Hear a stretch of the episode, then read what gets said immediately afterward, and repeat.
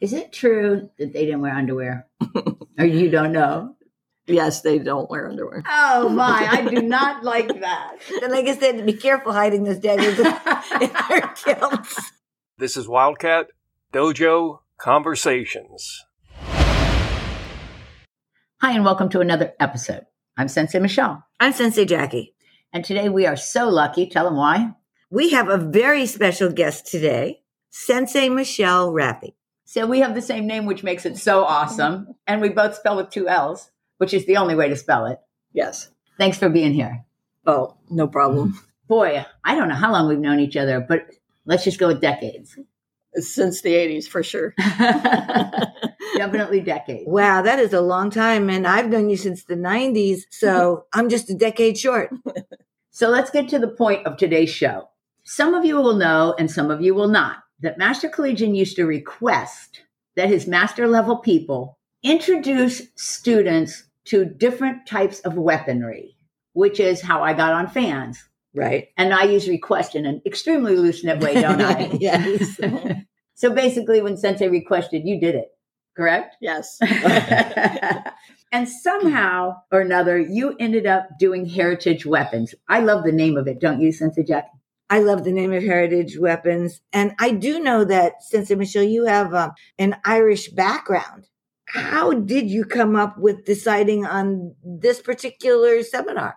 I'm Irish from my father's side, so my kids Irish dance, and we got really interested in the traditional Irish heritage. And we went to Ireland in 2008, and I seen weapons there, the shillelagh and stuff. So I bought some weapons when I was there and uh, brought them back, and I just wanted to learn about the history of it. So you you found some weapons there. I'm surprised. Well, I guess in, in 2008 you could bring weapons back on That's the what I was plane. about. That's exactly what I was about to ask. How was it traveling with them? If you pack, did you pack them in your luggage? Okay, that's a funny story because I actually I left my shillelagh at the airport at, at Shannon Airport, and I was so upset. I called them, and they actually shipped it to Fort Lauderdale Airport, and they came and drove it to my house. Wow! I thought I'd never see it again. Oh, so you could just like it wasn't even bagged in any way. no, it was just like it looks like a walking stick, and wow!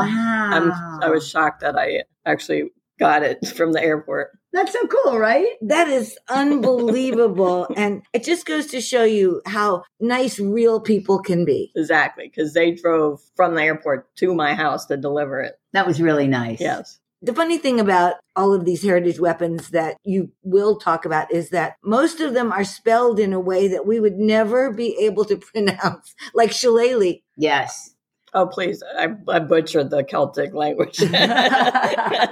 Yes, and I'll go pop culture for you because occasionally you'll see on some sort of a fiction television show where they'll bring up Celtic and Irish, and the spelling is you just cannot figure out what they're saying. And then the, those that can will make fun of the characters who cannot. So we need to get back on track, though, don't we? I guess we do. And in your seminar, which you ran, by the way, in 2014, you so eight years ago. That's hard to believe, isn't it? yes. I know. How could it be eight years already? It feels like yesterday.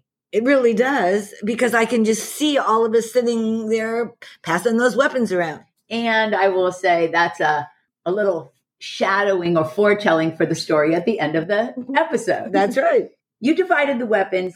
See, I'm back on track now. You divided the weapons into short, medium, and long. So my first question is of those three, do you like one of them better than the other, short versus long or whatever? I actually enjoy more of the short weapons than the long weapons because before time, it was hand to hand combat. Then it became, okay, how can we make this better? And then it became shorter weapons within arm distance, extension of the arm. And then it went to mid range. And then, then obviously the long range would be the cannons and the guns and bombs and all that stuff. But And by the time cannons and guns were out there, it, it was more of a global situation, even though that was, I guess, now nearly 300 years ago. Am I wrong about that? Do that math in your head. 1700s, 17, wow. 18 early 1800s With gunpowder. I don't know. I don't remember the exact years, but it's been a long, long time. so I believe Oh, a couple the, hundred years the ago. short term, we- like the weapons are more, they were more brutal. So they were Yeah. more respected. Like the Morning Star and the Berta and the Shillelagh, this was bludgeon weapons versus like it was It was it was hand to hand combat, Okay, exactly yeah, what you yeah. said. Yeah. Okay, so you mentioned three, so let's talk about those three. You mentioned the shillelagh, the morning star, and the birda. Let's start with those three. Tell us a little bit about them, and also, I'm, I'm guessing you have one of each. I do.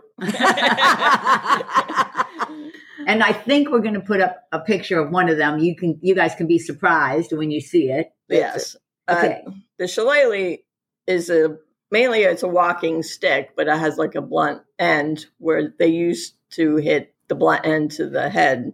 But it, instead of using it like a baseball swing, they would use the flick of the wrist. So there was like technique to the the shillelagh in fighting.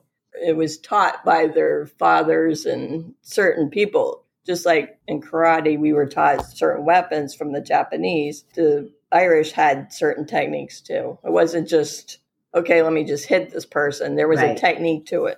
so what I'm hearing is that the uh, shillelagh was a little bit top heavier Correct. and when you would hold it a third of the way down or a center of the way down and you would flick it like this and that would make that i'm actually hitting myself in the head guys that would make that ouch moment Right, And, correct. and it, I was thinking that it, it's, it's such a good nose breaker it was exactly Ooh, that. nice because you know the blood would just start flowing. Yes, it was held more like towards the bottom mid range, hmm and um, Oh, at the some shillelaghs you'll see it's not just the blunt end of the stick. They added like animal horns, hmm so that added a little bit more.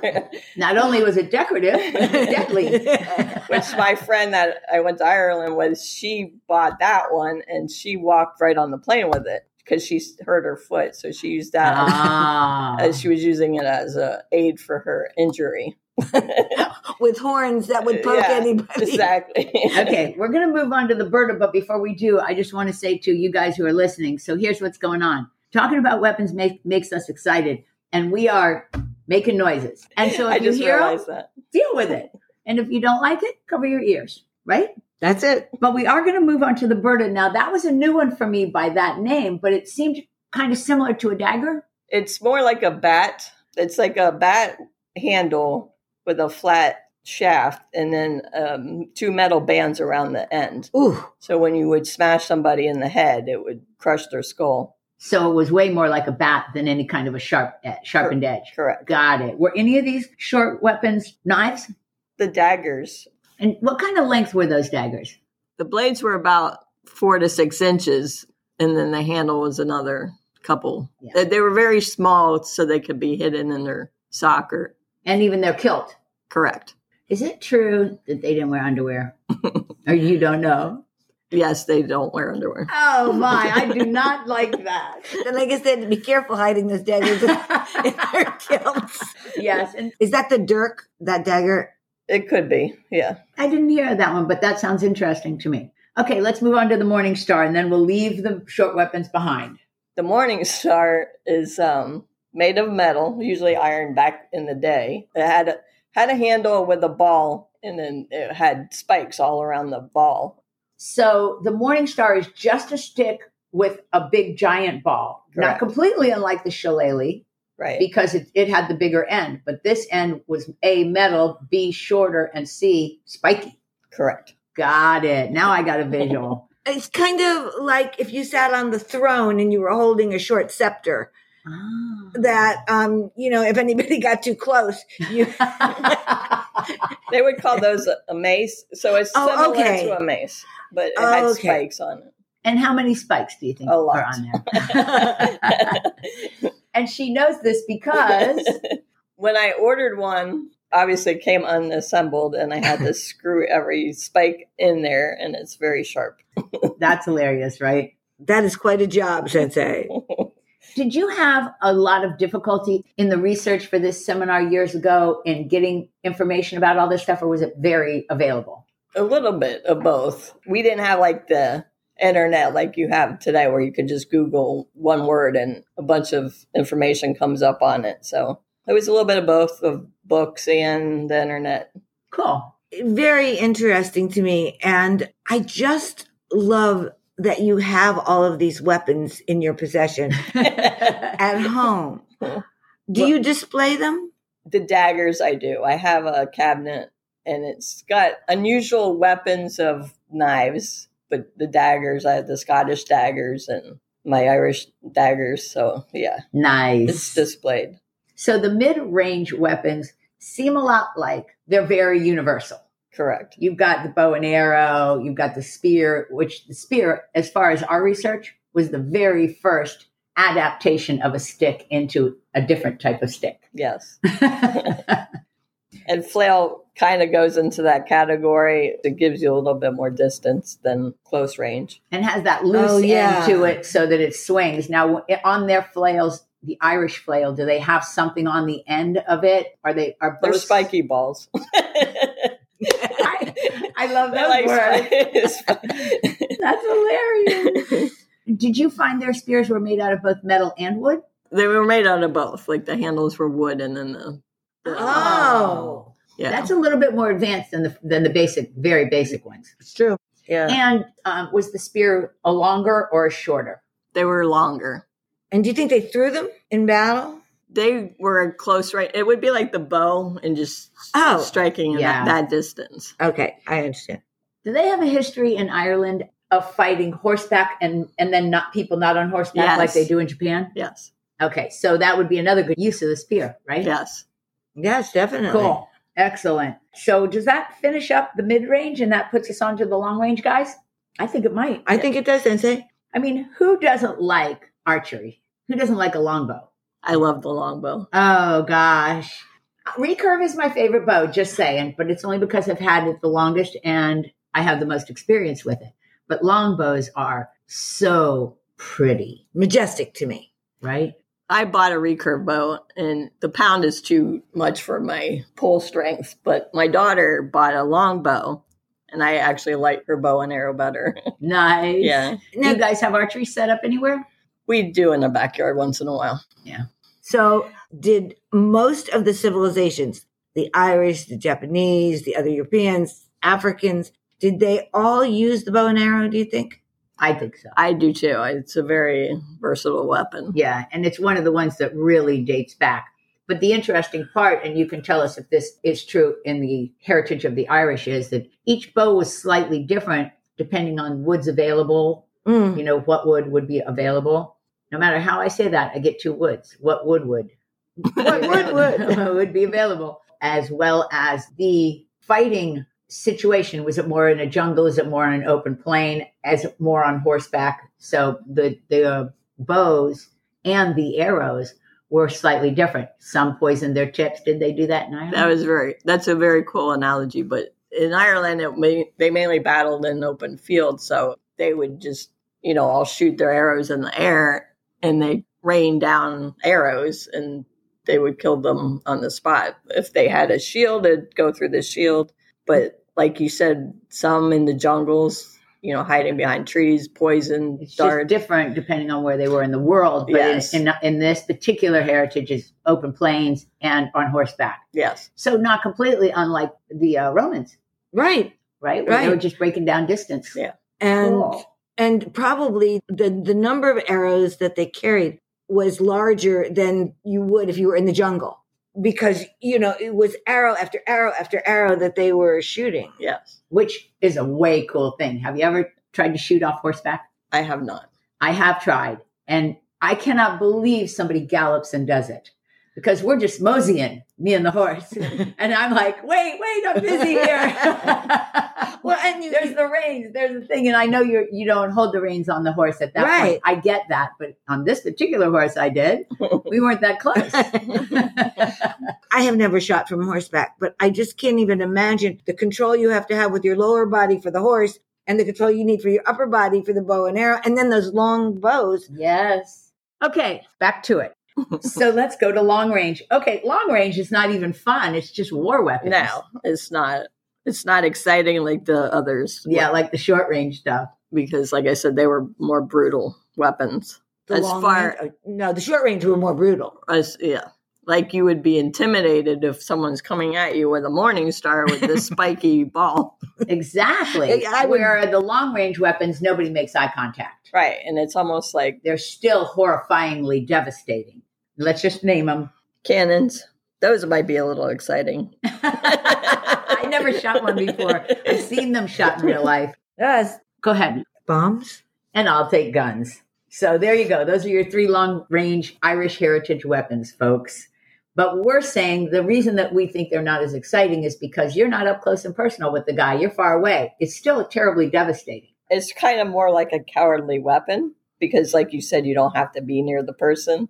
You're shooting them at long distance. I think the long range weapons are about the result. You don't have a passion in the fight. Like we associate, whether this is true or not, we associate short distance weapons with an internal situation that's happening right in front of you. It's personal. The, per- the person is robbing you, or their clan, going back to Irish heritage, is at war with your clan. Right. So there is a, um, A toe to toe issue there. yes, it, it, it seems like it's more of a personal fight than yes. in the in the long range weapons. Somebody sent you there, and you did the business for this other entity. That's the difference between those two. No, yes. I think you're right. Yeah, that's a terrible thing to say out loud, but we didn't invent war. Man invented war. And, and in this one article I read, it's been around since a very small group of people who existed knew a very small group of people who existed not far away and wanted what they had. And it's sad. It is. Weapons for people like us who just You Excite know, us. yeah, we love how they're used, how they're made, the heritage behind them. We have a podcast coming up soon about safety inside your own home. And one of the things that we're going to bring up is to know things in your house that could become a weapon that aren't actually a weapon. Exactly. And that's an important subject in home safety. And it's probably the beginnings of how these weapons were created. Somebody saw something somewhere, uh, a And- rock. And then they said, How can I make the rock more than just a rock? Maybe they put spikes in it in, in some way Or tied it to the end of a stick. Stick. Right. w- I and think to they make the did do. flail. Yeah, and the cavemen. And then they sharpened the edge and that turned it into the axe and voila. That's what's cool about it is the ingenuity of the man, how they kept adding things or making things better Yes. on the weapons. I totally agree with that. That's right. And it, it makes all of the heritage so important that we know where they came from to where we are today. I 100% agree with that. I think you're so, so right. Exactly. So I think I already mentioned that we're going to put a couple of these pictures up on our different social media. So we're on Twitter at Wildcat Dojo and in fact all over the web at Wildcat Dojo. If you add .com, you're at our website where, by the way, you can listen to all the podcasts. If you go to Instagram, we're Wildcat Dojo Conversations. And if you're ancient like me, you can write us at dojoconversations at AOL.com. And having gotten that business out of the way, let's go to a story. Now, you have to picture that Sensei Mich- uh, Michelle Raffi, since we're both Sensei Michelle, is something I love. and when we're together, it's like, hi, Sensei Michelle. Hi, Sensei Michelle. Anyway, so here we are in this big room. We have weapons everywhere. We have all ages and ranks of people, correct? I think the kids had to be a certain age that night just because of the danger. of 15 maybe? I did require an age. Might have been 14 and up. Something Yeah, like that. something like that. Yeah. A little bit grown up, but the story will remind you that the grown ups are worse than the kids. Well, I was uh, in the room that night, sitting and listening and looking at all of these fabulous weapons and asking questions. And at the end, Sensei Michelle decided that we could pass some of them around so that we could actually touch them and feel them. However, she had a caveat be careful. These are sharp. So if you were listening to her you were careful. However, I cannot tell you how many people decided to touch the spikes and see if she was joking. She wasn't, and there were lots and lots of band aids needed at the end of the night. that is hilarious. did you bring band aids for them or did they have to go search them out? I did not.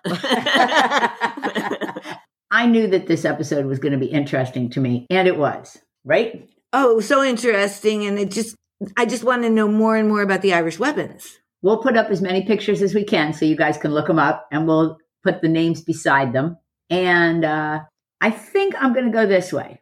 First, I'm going to go for honor athletics and then I'm going to thank you for doing this because I know it was a big inconvenience for you. right this very second, Sensei Michelle is recuperating from a foot injury.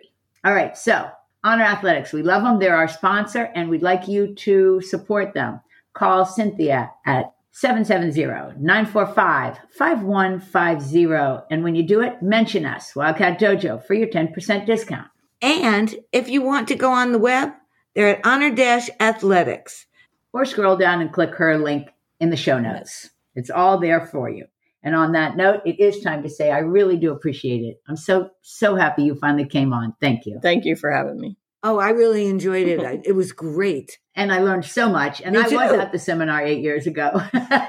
It actually brought back memories, and yeah, it brings a smile to my face. it was a fun night, and this is a great subject. But anytime we're talking weapons, we're having fun. yes. All right, folks, that's going to be it. Sensei Jackie, let's take it out together. And on that note, we are signing, Signing off. Thanks for being here. Hope you join us again next week on Wildcat Dojo Conversations.